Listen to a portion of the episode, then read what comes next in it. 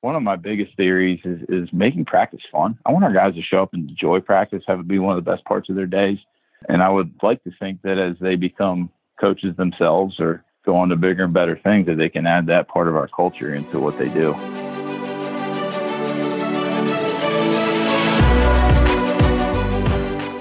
What's up and welcome to Ahead of the Curve. I am Jonathan Gelner, and thank you so much for joining us. This episode is brought to you by Baseball Cloud. Baseball Cloud's revolutionary software platform brings to life the numbers captured by TrackMan and FlightScope. This provides colleges, players, and facility owners around the world a turnkey product, allowing them to analyze their data using key metrics and custom visualizations on one intuitive user interface. Go to baseballcloud.com to find out how you can have your own data analytics department for your program. Data has a story to tell, and Baseball Cloud gives it a voice. On today's show, I interview John Sheehan, head baseball coach at Millersville University in Millersville, Pennsylvania. John and I discuss the importance of coaches being humble and admitting when they don't know everything. We also go into some detail about different ways we can create an enjoyable practice environment to make players love coming every day. And we also talk about ways that we as coaches can do a better job of adjusting to each player's needs. Here is John Sheehan John, welcome to the show. Thanks for having me, Jonathan. It's a pleasure. Absolutely. Great name, by the way. I mean, we, we both share the J O N. The Is your full name Jonathan, actually? Yes, sir. Yes, yes, yes. It's always good to meet a fellow Jonathan, and, and you know that, that that is the best name in the world. But we were talking off the mic, and a, a couple of years ago, you were on the KW podcast, and and I again, I, I'm a lifelong learner, and and I really I loved what you were doing with your program and and for years it has really stuck out in my mind as as a guy that I followed on Twitter afterwards and seeing that you getting creative with your time constraints and uh, money constraints and, and different things like that. And and you have been a guy that I followed for a long time. And for our listeners who don't know you as well as I do can you give us a short snapshot of why you decided to get into coaching? And then we'll dig right in on player development sure I mean 13 years 13 years in as a head coach now, and and I think it was maybe six or seven years ago that I was on K Dub's podcast. So that mm-hmm. it's been a little while, but uh, things have certainly changed. But there's a lot that's still the same. But I feel like I was kind of put in this position not by choice in a lot of ways because I know there's a lot of guys out there that that uh, want to be a head coach that have been working really really hard, and I feel like I've been pretty blessed to be put into a head coaching position. I was interim for two, or I was interim for a year after working for a guy named Jeff Swore, who's actually coaching my alma mater now at Lampeter Strasburg High School, which is a, a, pretty good program in the Pennsylvania, central Pennsylvania area. Mm-hmm. But um, Jeff hired me out of pro ball, and I was there for a year and a half as his assistant. And, and long story short is we had nine major va- violations from the guy before us that uh, we had to clean up. We didn't have a field on campus, and it was Jeff was in an extremely tough spot, and uh, he decided to back down after two seasons, and they gave me the interim position as a 25 year old. So I had no idea what I was doing. And looking back now, the creativity that you talk about, I mean, it, it was one of those things that you either sink or swim. And there's a lot of times where I'm looking up underwater, just sucking for air, but you learn to survive and, and still here 13 years later.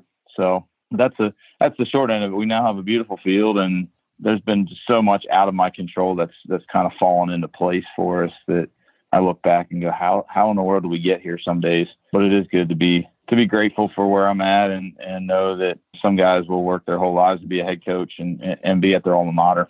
So I'm I'm really happy to be here and and continuing to coach here at Millersville. I love that, and and I love getting to hear your progression as a coach and so let's let's go back you know you're a 25 year old you you're taking the reins of the program and i i honestly i, I can't imagine doing that. I, I thought that i was ready at 25 and now i'm at 30 and i'm still feel like oh man what was i thinking five years ago that thinking that i could be the head coach of a program? And and not to say that you didn't do a fantastic job because i know that you did but you know looking back i'm like man i okay yeah so we we definitely get wiser with age but so you're 25 years old and you are taking the reins of a program, you know, what did the vision look like for you? And you mentioned some different, again, you guys had some, some problems that you had to deal with immediately.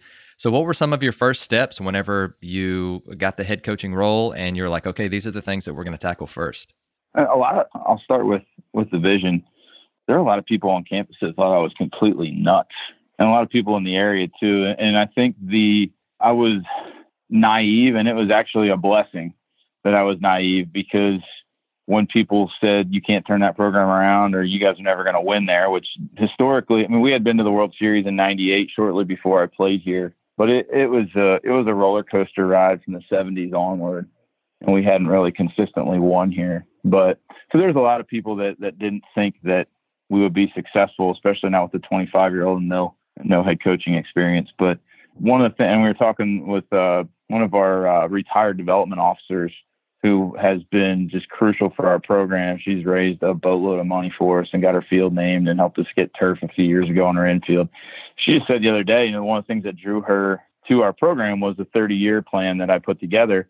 And as a 25 year old, just didn't see a 30 year plan come together. But again, I was just completely naive and said, you know, what if we had turf on our infield? What if we had a clubhouse? What if we put double cages in? What if we were able to afford, even back then, some technology that would help the kids? What if we were number one in the PSAC in scholarships? And and then asking those questions with vision first and not really knowing how to get there opened up some minds like hers who had experience in fundraising and uh, allowed us to dream a little bit. Now you look back 13 years later, and a lot of those things have come come full circle, and and they're here. Uh, we have them. You know, it's it's been pretty cool to see that all come together. So it taught me a lot. I mean, for the young coaches out there, man, just don't be afraid to dream. You're going to have a lot of administrators that say how. I listened to Andy Stanley podcast one mm-hmm. time, and he said we shouldn't be saying how as leaders. We should be saying wow, and never say that.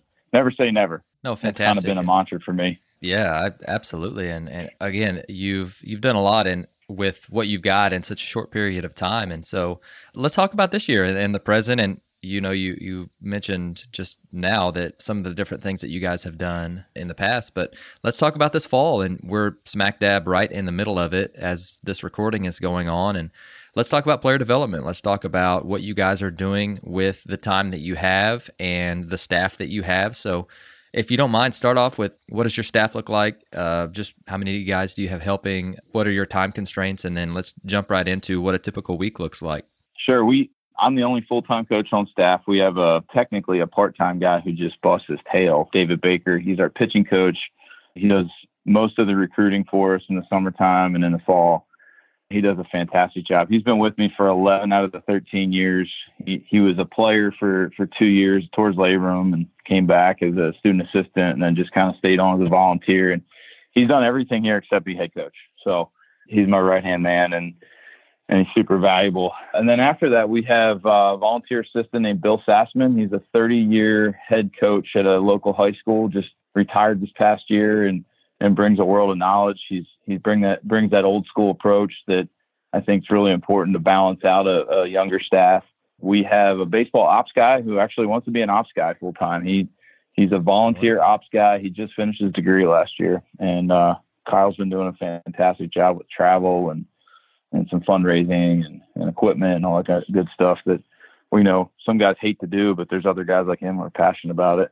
And then we have I believe it's four student assistants. It's hard to keep track right now. We have so many of them, but they're those guys are super selfless. They show up, set up equipment before practice, do a lot of our data work in the office, even database work for camps. And they're I've learned the last 13 years that the guys that work for nothing are probably your most valuable resource, and you got to find ways to thank them and keep them involved and keep challenging them as well. Not overwork them, but challenge them. Definitely. Well, let, let's go into what a typical week would look like for your players and what have you guys decided to because we, we all have different time constraints in the fall. What have you guys decided to spend time on? And if you don't mind give us a rundown on why you decided to uh, spend time on that. Sure. I think the way baseball is going is pretty intimidating with all the data technology the development process. It seems like you need to have a phd to be a baseball coach. And, and at first it started pitching and now we're on the hitting and it's intimidating. You know, I've talked to a lot of guys at Division One level, and they said, "Man, I, would just like to be a head coach because I just feel like I'm I'm going to get run out of the game if I don't get a lot more intelligent in this area." And and and they're partly right because I think that's where baseball is definitely going and has gone. So, you know, long story short here is that we have completely revamped our pitching and hitting philosophies probably in the last three or four years, and it's an it's a continuing evolution. But I was always an approach, and we'll start with hitting. I was always an approach based guy. I mean, we approach, approach, approach, approach, approach, and we still are because I think that's probably one of the four we look at from a data aspect. It's probably one of the four areas that we really focus in on is approach and, and game like batting practice and, mm-hmm. and game like preparation. But incorporating the technology has been a a slow but te- and, and tedious uh, process. We got in with Diamond Kinetics a couple years ago, and I know a lot of guys are blast guys, but it was more Diamond Kinetics was there and, and asked us more than anything. And I said, sure, we, will take a look at this. And and it, it's taken probably three years for us to really understand what we're looking at data wise and how we can actually incorporate into our workouts and correctives and and build swings and, and really develop the individual. We got Rapsodo as well for hitters and you know, the batted ball data combined with the swing sensor data has been crucial. Sometimes it's it's more so to as coaches knowing what we have a feel for for what we're looking at. Mm-hmm. Say take a negative approach angle for example. We we feel you know we, we can kind of see that the swing path is down or a guy's late and he's hitting the ball really deep in his swing and his approach angle is negative. But being able to take that data then and show it to the player has been crucial for us because so many of these guys feel like things are going the right way. But I think what we've done is speed up the development process in terms of we'd always give a guy a year to figure it out. And oh man, well, he hit 320 and he hit five home runs and we're not going to mess with it. Whereas now uh, with player development, I know I'm going on a tangent here, but with now with player development, it, it's given us the opportunity to speed up that clock and start earlier because we can already see what's going on and we can show the player right away what's going on right. from a swing aspect, and they buy in quicker because they can tell. Man, this is this this is a problem. This is a swing flaw, or my movements are flawed. So, but uh, go back to your question. You're talking about a week in the fall and what we're focusing on, mm-hmm. right? Sure. Yeah. So so taking all that information and then applying it to a practice plan in a week, it's challenging. It's more challenging than ever, especially as a head coach trying to be a hitting guy. We've built in some early work for our hitters and our pitchers, so we're we really try to to get an hour in the cage each day, uh, an hour in the bullpen each day with groups of four or five, and uh, that's something that Baker, David Baker, our assistant pitching coach, incorporated when he took over. Is instead of having 18 pitchers during batting practice trying to all get their catch play in at separate times. It's taking four or five and, and starting at one o'clock and giving them, you know, a 45 minute session out there mm-hmm. in our bullpen. And that's that's really really helped us from a development aspect because the 18th guy on our pitching staff is getting just as much love as the as the number one. Right. And I think that's crucial. You just never know. You never know who's going to turn around and and revive his career and become a guy with individual attention. So definitely. And I, I love the that you are putting individual player development at the forefront of your training, and I think that speaks volumes as to uh, you know who you are as a coach and, and what you're trying to build and continuing to build because it's like you mentioned it's it's not easy at all especially being shorthanded trying to incorporate technology and individual player development plans. It's not easy at all. And I completely I understand where you're coming from as far as that and, and I'm not you know I'm not the head coach but I understand that aspect of it.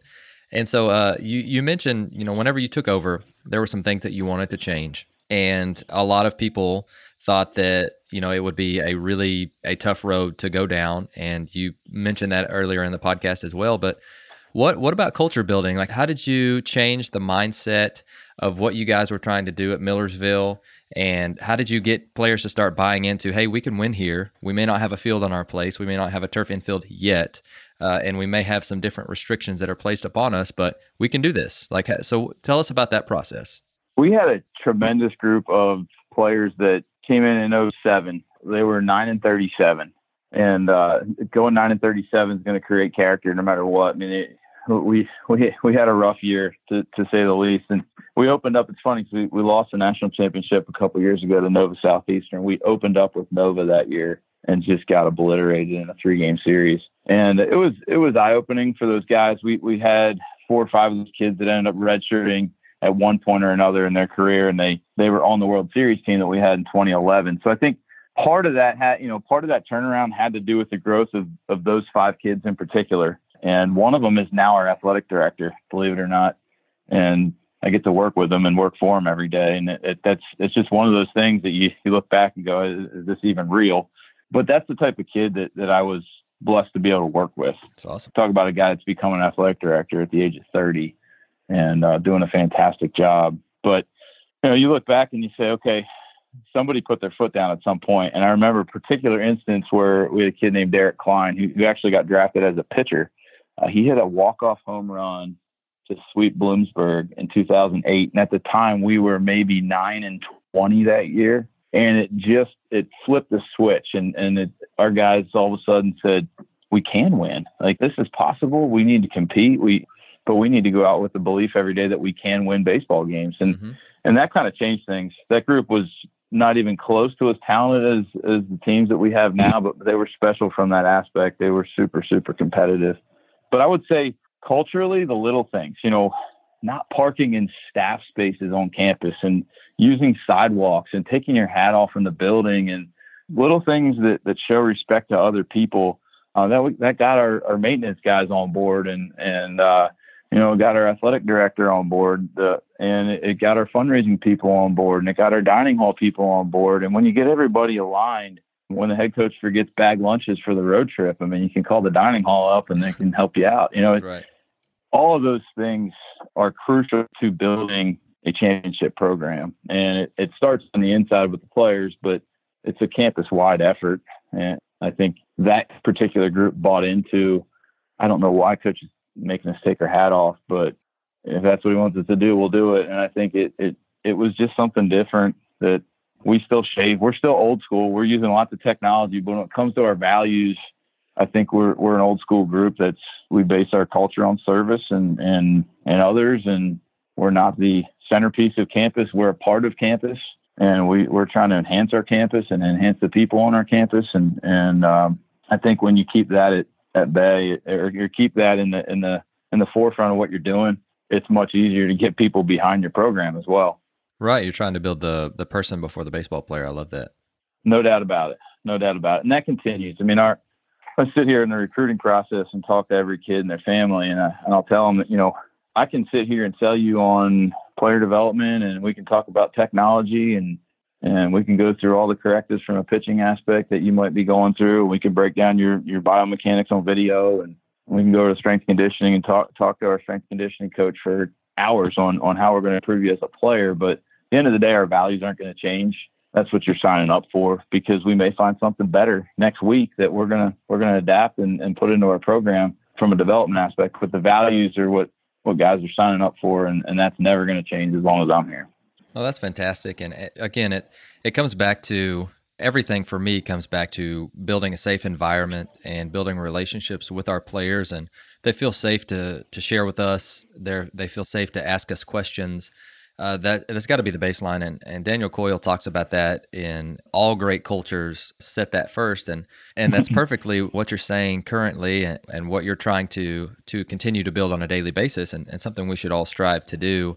But what is what are some different advice that you would go about building relationships with players? And I don't mean this to be in a way of okay we have a system to where we're trying to fit all of our players in and and this is this is what you have to do to build a relationship with a player. But what are some different ways that you try and build relationships with every player? Because again uh, I'm a hitting coach and and you it sounds like you're on the offensive side as well. And there are times that we won't see the POs for a couple days at a time. And how do we make sure that we're connecting with every player as much as possible sure I mean we've got to be intentional about it. And, and, and I know one of the things we talked about prior to is what's something I believe in that other coach, coaches may disagree. And uh, it is coaching relationally. I, I think making it intentional that we are building relationships with, with each and every individual on the team, even though it's a competitive environment. And maybe one of the toughest things we have to do. I, I look at the the scene in Moneyball where they, they have to cut cut a player and you know they, they purposely don't build relationships because of the tough decisions that they have to make as an organization. And and i just it makes me sick to my stomach stomach. And and being a guy that had a very small cup of coffee in pro ball it was something that drove me early in my career. And i, I hope hopefully i'm still early in my career here but but 12 or 13 years ago, it was one of those things that drove me was the lack of information and player development love, so to speak, that was given to the peon bullpen catcher that played on Sunday. That guy, just as much as the first rounder, wants to know what he can do to get better and he wants to know where he falls on the depth chart and sure. and taking you know a two minute conversation to have with that guy could change his career man there's a lot of great stories now player development guys the the, the Max Muncys of the world that have revived their careers and, and become everyday big leaguers and all stars because mm-hmm. of those conversations that are being had so back to your question i mean i think the personal development with players it's it's taking the time to to actually have real conversations with them. And, and I know it, it is exhausting because we want to sit in the office and we got to raise money and we got to plan practice and we got to look into the latest technology and we got to do accountable activity, you know, accountable related activity hours and do all this stuff for compliance. And there's the camp to run on the weekend and go, it, it never ends. But the end of the day, I think one of the reasons our program's been successful is we, we have a coaching staff, not just myself, that takes the time to open our office door. We've got guys sitting on our couch constantly to the point sometimes I got to kick them out because there is time that I got to get work done. But one, our shortstop went away this summer. He played a couple weeks in California. Then he went to the Hamptons League, won a championship there. And then when they finished up in the Hamptons League, he went to the Northwoods League. And he called me in August when the Northwoods got over and he said, Coach, for some reason, the guys that I played with all summer, that this theme that they just don't like who they play for is more evident than ever. And it's not about being friends with our guys, but man, why is it impossible for us as coaches to have a long term relationship with our players? I mean, it, they should like us. We should be an, an impact on their lives for, for the long haul. And it, it's kind of, it's kind of mind blowing to me to think that there are so many college kids out there who just don't enjoy what they do every day. And it starts with us having real conversation with them, listening, asking them questions, you know, and just spending time with them. No, right. And it's got to be authentic. I think that, that our players are fairly large lie detectors and they can tell whenever we're being inauthentic as well. And and that and that I hate to hear that for those players. And I think that a big part of it comes back to communication and trying to take the time to talk to the the 25th guy and not just your shortstop every day and your your leadoff hitter and and I you know that's something that I've consistently had to work on especially like I mentioned before with like POs or position groups that I don't necessarily work with every day and and so that's that's something I think that we can all strive for is just to better communicate the situation or better try and have a conversation with them about something other than baseball as often as we can because uh, you know you never know like you said a, a, kid may turn it around or a kid may be going through something and and having a conversation with with you as the head coach or or me as as an assistant coach can help turn it around for them maybe not on a baseball field but but off of it. And I think that's that's huge. And you've also talked about some different your different assistant coaches and and it sounds like that man they they are grinding it out every day. And how do you make their life easier? Like what are you what are you doing to help them develop as coaches and and take us through your vision for assistants and, and helping them to grow to be the best that they can be? We've got a fairly small coaching tree to be honest. And and i don't know if that's uh that's a positive thing or a negative thing but eric suplee is up at uh, Columbia as a pitching coach, and then one of our other former assistants is actually the the uh, head assistant at North Carolina State softball. So I was pretty close to ruining a relationship with those, both of those guys. They were they were the assistant coaches during my first year, and uh, they will tell you that I was the worst staff manager in the history of college baseball at that point. I was a 25 year old managing a 23 and a 22 year old, and trying to figure it all out, but now the three of us are are actually really really close. We talk all the time. And what I learned from those guys, I, will never forget. Suplee actually came back and uh, he spent a year with us. You know, two or three years later, I think it was 2012. He was here, and uh, he was on his way to Wake Forest in another year as a volunteer for Coach Walter down there. But but uh, Eric said, "You are my boss, and and I and I need you to tell me what to do in certain situations, and I need direction." And that was an enlightening conversation. I'll never forget it. And I just think that as leaders, yeah, we, we've we've got to be super clear.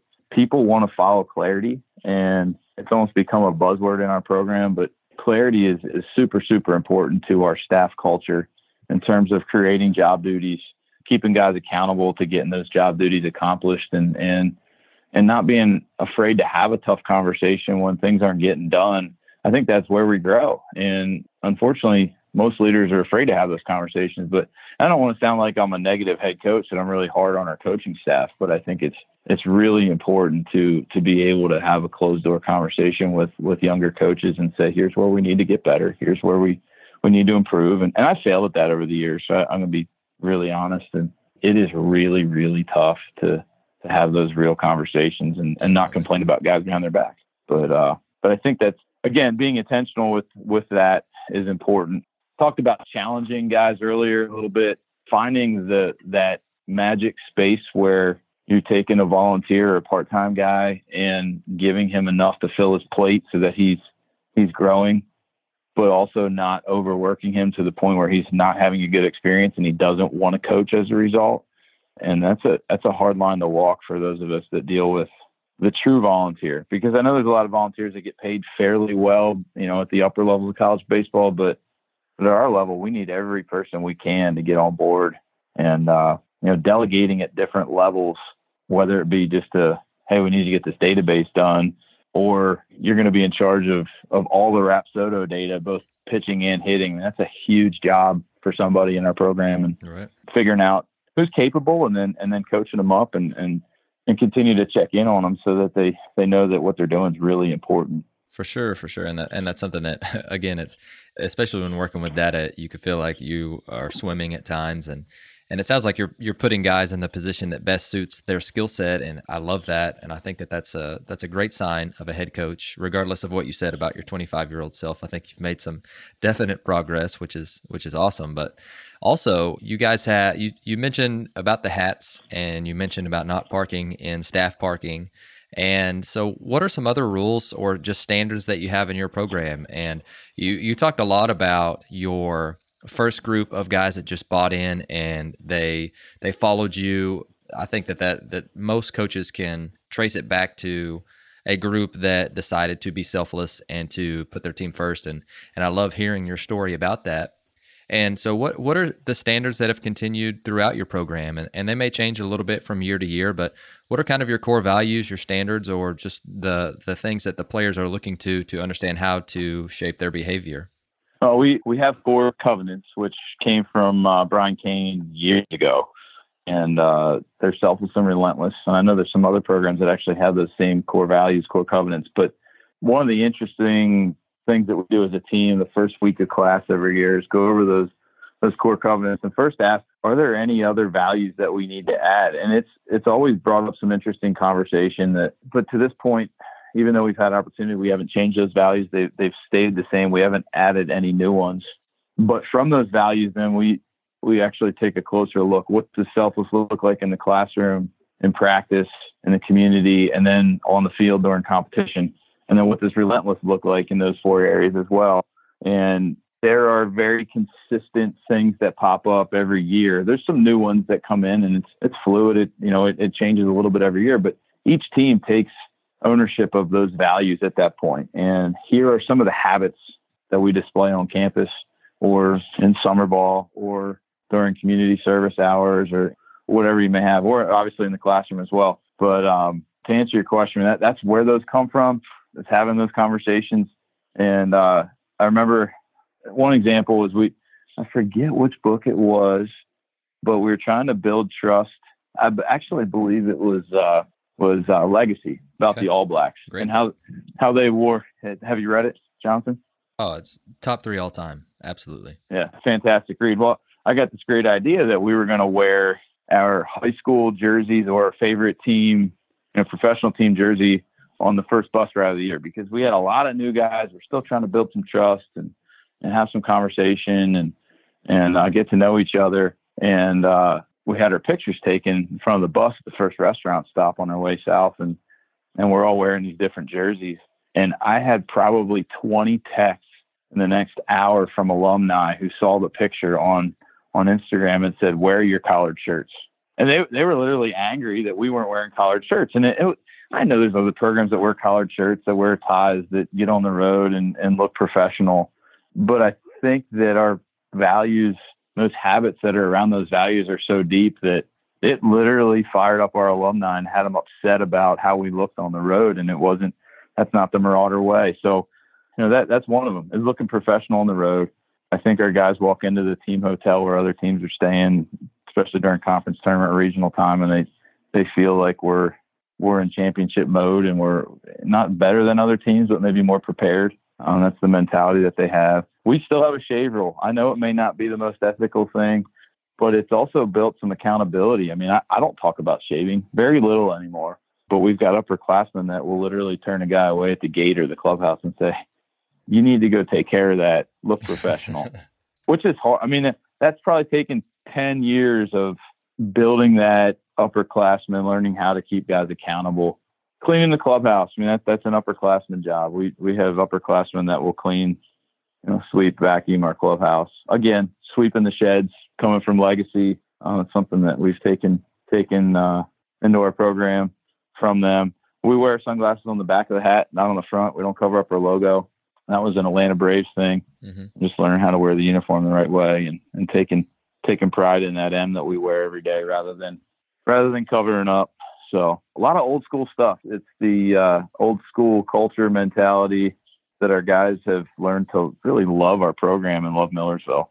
No doubt. And so we've we've talked a lot about you know your culture and the fall, and I love uh, designing practice and practice plans and trying to be as efficient as possible. And so whenever you get to the spring, we again we have another time constraint, which is we have games, and we want to be able to uh, take into account energy levels, and you know your guys are going to class, my guys are going to class, and trying to take all that into consideration. But what are some different practice plan tips that that you've found, or you can kind of you can, if you don't mind, you could take us through a, a typical practice, what it looks like, and just kind of how how your mind works on how to get what we need to in and I just, besides the fact of coming to watch you practice, you know, what what would we see and what would kind of stand out?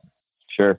Well, that that individual time is going to start middle of the afternoon, and so we'll we'll do we'll have open time in the cage where I'll do my best to be down there and out of the office and escape for a little while with our hitters, and that's when we get all the technical stuff out of the way and and our proprioceptive work, their field work, a lot of the video work will get done then pitchers are the same thing that they're they're out in the bullpen getting their correctives working. If they have a bullpen that day, it's it's typically before practice.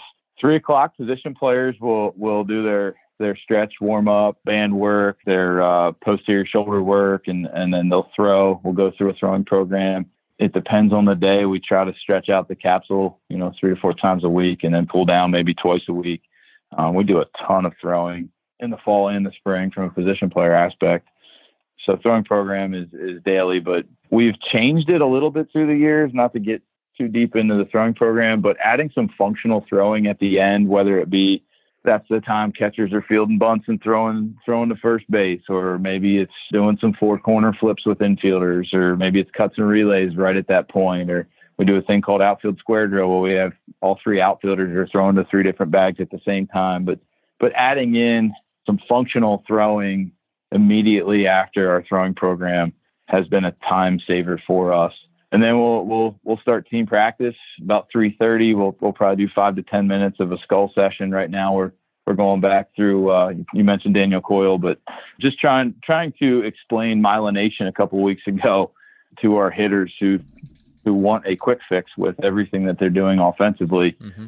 And we started going through the the talent code and another great one, which is a yeah, fantastic read for individual development. So we've been taking that and breaking it down for about 10 minutes a day, which has been a, a great growth opportunity for, for our staff and our players. Once we finish that, we'll go into uh, probably the most inefficient thing we do, which is team defense. I, I haven't figured out a way where we can go through bunt plays and pickoffs and rundowns and force box and pop up priority and actually do it in an efficient manner because there are points where we just we need to break some things down and, and take 20 to 30 minutes a day and, and really not perfect those plays, but I could count every season. Our season could come down to four or five bump plays that we either execute or we don't. So I mean, it, they're, they're crucial things and we've got to get done. And, and it's it's painful sometimes because we all would rather be doing individual hitting work or individual pitching work mm-hmm. or you know, working defensively with our catchers, our infielders, our outfielders. But but it's it's got to get done. So so we do it. At that point, the pitchers are coming out of the before the team talk. Our pitchers are coming out of the bullpen or the clubhouse, depending on when their individual session was. They'll typically spend an hour and a half after they get their hour work in the pen each day. They'll have another hour and a half where we'll, we'll do team defense and then individual defense. They help us out with hitting some fungos and and then generally they're done for the day. Um, it's short and sweet. Get your work in, get out. Hitters will stay for BP then um, and I know you we probably want to talk about BP in a little bit more depth, but we'll hit for 45 minutes to an hour. I think I might skip individual.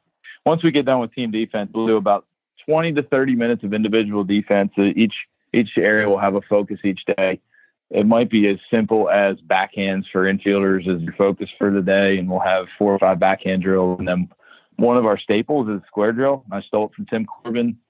Visited Vanderbilt in 2011 was enamored with how they they made something as simple as taking four fungos and at the same time and turning into a competitive environment. And it's funny to me because everybody's like, oh well, if you had if you had 17 staff members and you, know, you, you could chart all of that, but what I noticed with them is that Coach Corbin follows the rules in terms of practice time and, and who's at practice and who's hitting the fungo, and and they were able to accomplish everything with with the same size staff that that we have. Mm-hmm. So we incorporated square drill, competitive. We everybody's taking fungos. They probably get 50 to 100 fungos depending on how long it takes each day. And every one of those fungos is charted. And, you know, we have clean glove plays, clean throws, bobbles, throwing errors, fielding errors. And it gets pretty competitive. Guys, guys want to get it done pretty clean every day because they want to see their fielding percentages stay at the top of the list. And we post those weekly. Well, that's fantastic. But uh, yeah, it's it's a great, and I'm sure Coach Corbs, not to throw him under the bus, but I bet he would share it with you. And there, he did a an entire uh, ABCA convention talk on square drill and competitive cool. defensive practice. But uh, outfielders and catchers as well, getting their individual time in there for about half an hour, and and then we go into uh, batting practice, and that'll last for 45 minutes or so. Every once in a while, I mean, I, I'd say probably two to three times a week, we throw a curveball in where we're we're going to do some type of scrimmaging, whether it be a a bunt scrimmage or a two pitch scrimmage. We do something called just do scrimmaging, which is a, a competitive situational scrimmage. We'll either do it off a coach pitch or off a pitching machine. And it might be the theme might be first and thirds, where we'll give you three first and third plays that everybody's got to execute. And they get two pitches to do it on, and you know groups of three or four might be their batting practice groups. But we'll go through that, you know, just kind of a mass rep, game speed rep with full defense on situational hitting, where it takes the batting practice where they hit a line drive to right field with a man on second base and nobody out. It's head high where you might advance, but he might not advance, and they don't mm-hmm. really think about it because they hit a barrel and it felt really good, and they just move on to the next swing and they go, "Oh crap! You know what? When I actually put a base runner out there and I put a defense on the field, that doesn't play." Mm-hmm. It's been great for our guys to play game speed situations. So, but that's kind of how practice runs on a on a daily basis, and that's that's the structure that we have. And I, don't think it's more than two and a half to three hours can be just can just kill your efficiency at practice. I mean, we laugh and say efficiency, but I mean like your your work is is meaningless at some point. Right, I, am definitely with you. And you mentioned that uh, that you guys do some different competitive situations as far as square drill and individualization within or in indie work, essentially. Are there any other competitions that come to mind? Absolutely. I, I could probably go through, we could probably do an entire podcast on, on, uh, integrating competition into practice and just player development. But yeah, we, we've got, uh, nutrition. We chart our nutrition on MyFitnessPal. It's a free app, it's an Under Armour app. Our guys chart it every single day. They, they turn their numbers into our, uh, our ops guy on Friday mornings in the weight room. And, uh, we post it. We, we have a Google drive for the team I'm not sure if we're supposed to have one or not with our university, but the end of the day, we, we use Google Drive for a lot of things and, and we post all of our statistics on Google Drive.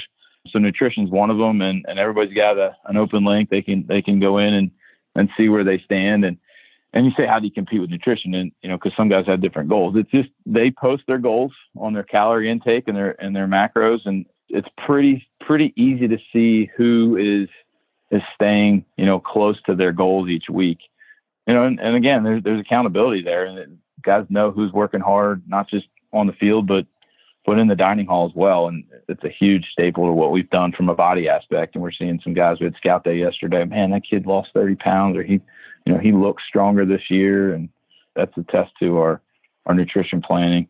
Quality plate appearances, it's old school, I know, but there is still a lot of value in in keeping track of quality plate appearances.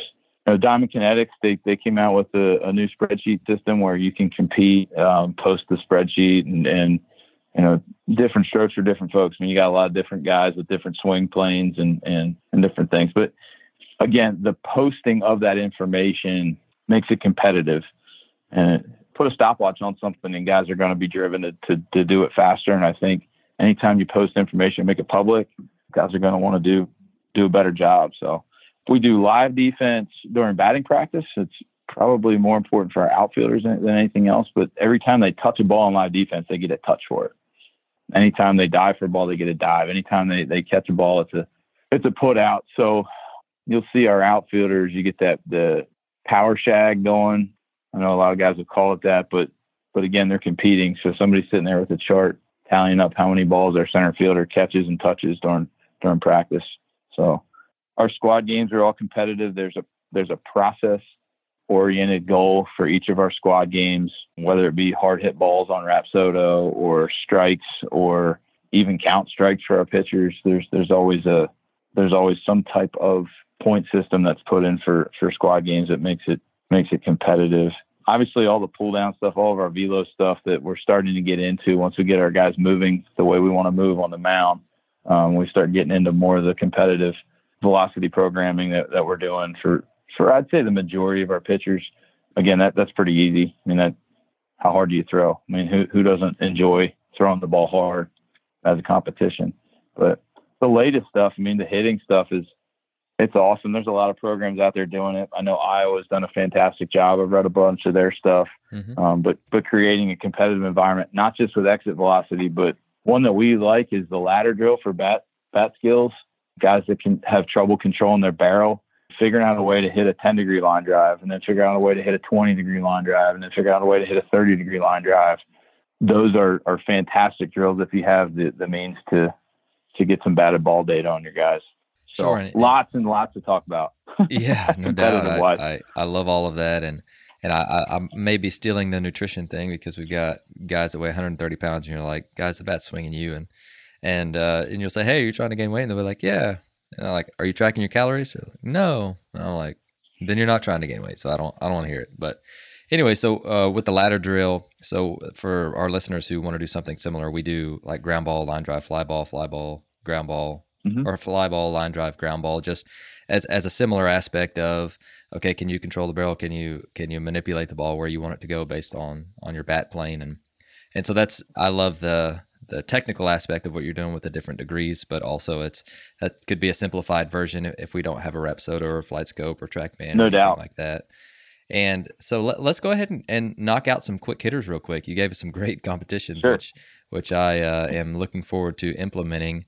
But if you could go back and give your first year self some advice, what would that be? Oh, my first year advice. Yeah, as a head coach, not not as an assistant. Yeah, you, so let me let me clarify.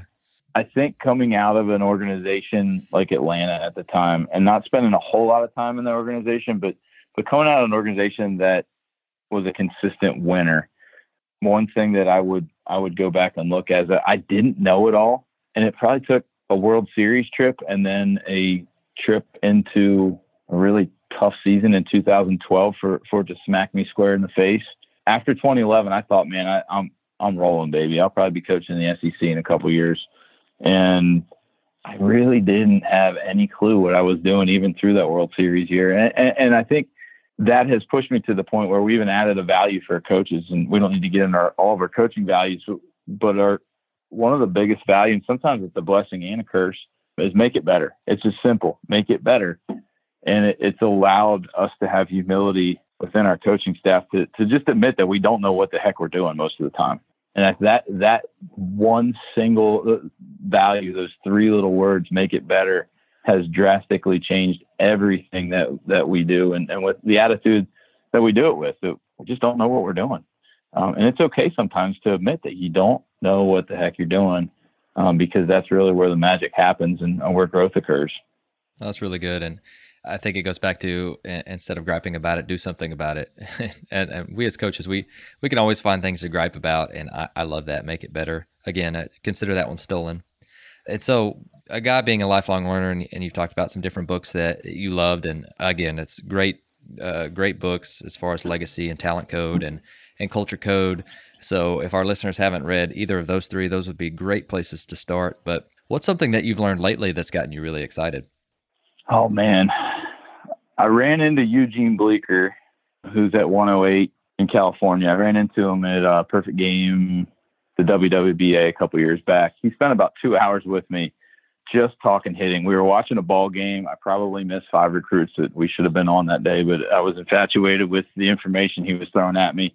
I just read his book, Old School versus New School. I've read it twice now, and there's so much information in there that it just blew me away. I, I don't even know where to start. I was just again blown away by the amount of information that was in that book. A lot of it's theory, but you know, I was talking to to Bleak the other day, and I was watching our field hockey team play, and uh, reciprocal movements with the body.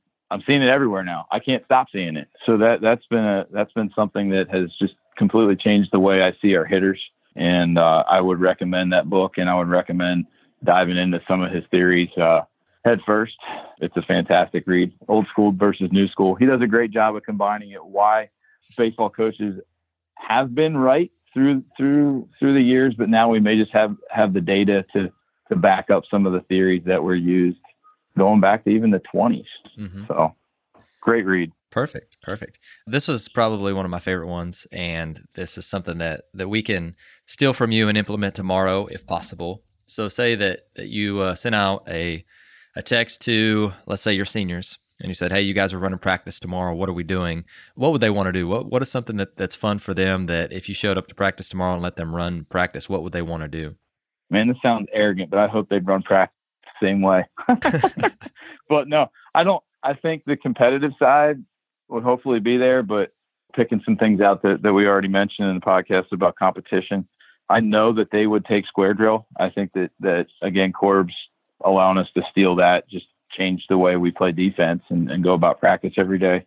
It's taken time, but using high velocity pitching machines and challenging breaking balls at practice, if we'd have tried that 10 years ago, hitting was all about, I want to feel good. But I think challenging those guys, I, I think we would probably see a lot of pitching machine use is, is as big of a pain as it is to set up a 200 pound hack attack every day or two or three of them.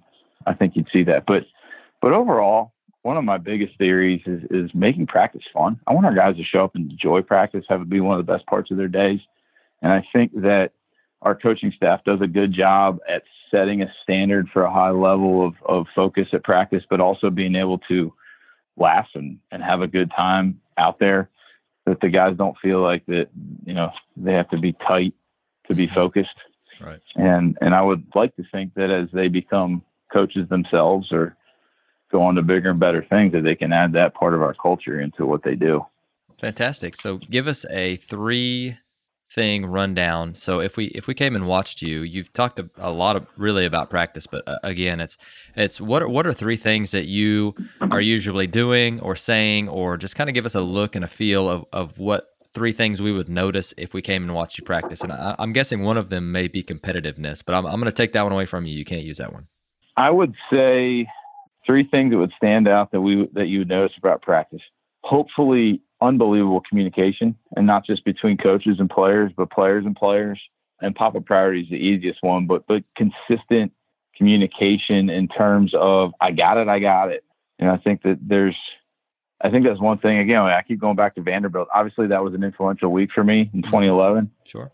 Seeing those guys at a high level in the SEC go about their business with amazing communication was something that took my breath away. I was like, wow, you know, I think that's what we, we need to have. And, uh, gets taken for granted, but those are things that win games is, is great communication wins games.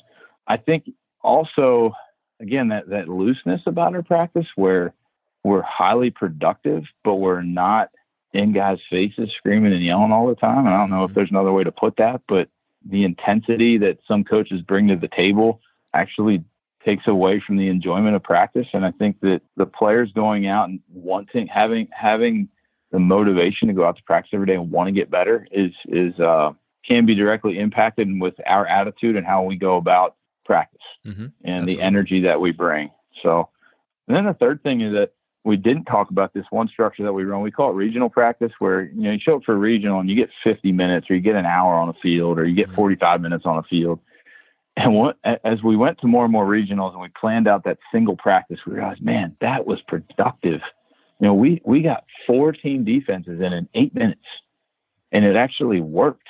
And our guys were really focused. So trying to find ways like that to to shorten practice some days where we feel like our players are walking away going, "Hey, we got a lot out of that, and we didn't spend a lot of time at the field." Sure, has been a, a staple for us. Finding a way to get the most out of our guys each day is is a key. Now, go back to that individual development. There aren't quick fixes when you're changing motor patterns that have been going on since a kid was seven years old and his dad told him to squish the bug. Sure, those things take time, but in terms of putting 36 guys on a field and trying to make a practice productive for each one of those guys and get better as a program, it, it can be done in much shorter time periods than, than a lot of guys try to go out of five. I mean, there's a lot of programs I'm sure that are breaking NCAA rules of practice time. It just doesn't need to be done. I, I, I always think that we can shorten that stuff up more than anything. I love that. And uh, again, it's uh, kids' attention spans are, are shorter than they've ever been. And, and I love the generation that we get to work with, but that's something that, that is proven to be true and, and, and something that, that we always need to keep conscious of. And something that goes back to uh, some football practice practices with periodization and, and having something switch every five to 10 minutes. I, I like that model. And, and I love that, that you're talking about shortening and, and cutting things out and making them more efficient to get more time, to get more done in a shorter period of time. Uh, but final, final quick hitter. What are some of your favorite books and resources? And to sum up, a couple that we've talked about. You've talked about Legacy by James Kerr. Talked about Talent Code and Culture Code with Daniel Coyle. You talked about uh, Eugene Bleecker's book, uh, Old School versus New School. And is there any other ones that, that come to mind? Oh man, I want. I'll walk through my bookshelf here.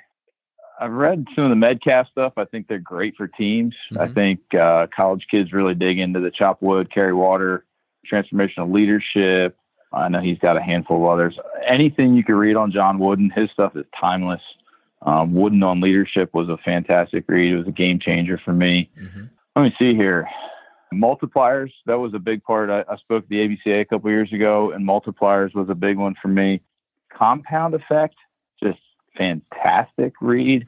Um, Darren Hardy, Compound Effect. I think it's compound effect is always in effect. Um, If you haven't read it, another great read for for this generation as well.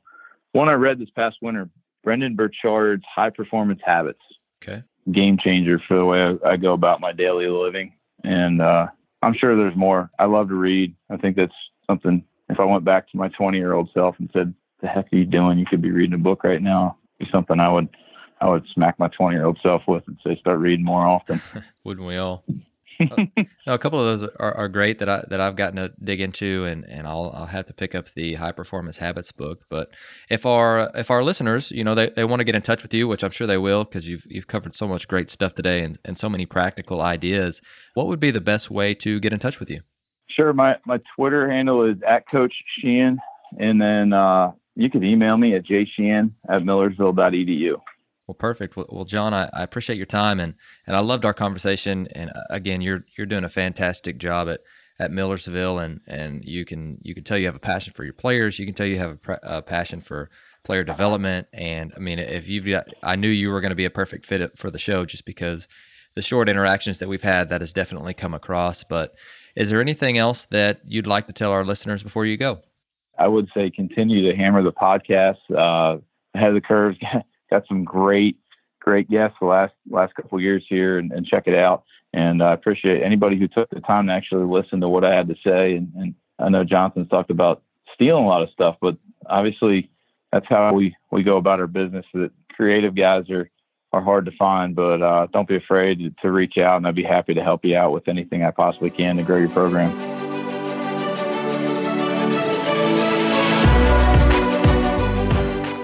Thank you for listening to Ahead of the Curve. You can subscribe on your favorite podcast platform, which could include Apple Podcasts, Google, Spotify, Stitcher, or YouTube. And if you're enjoying the podcast, please share it on social media to help get the word out. Once again, thank you for joining us.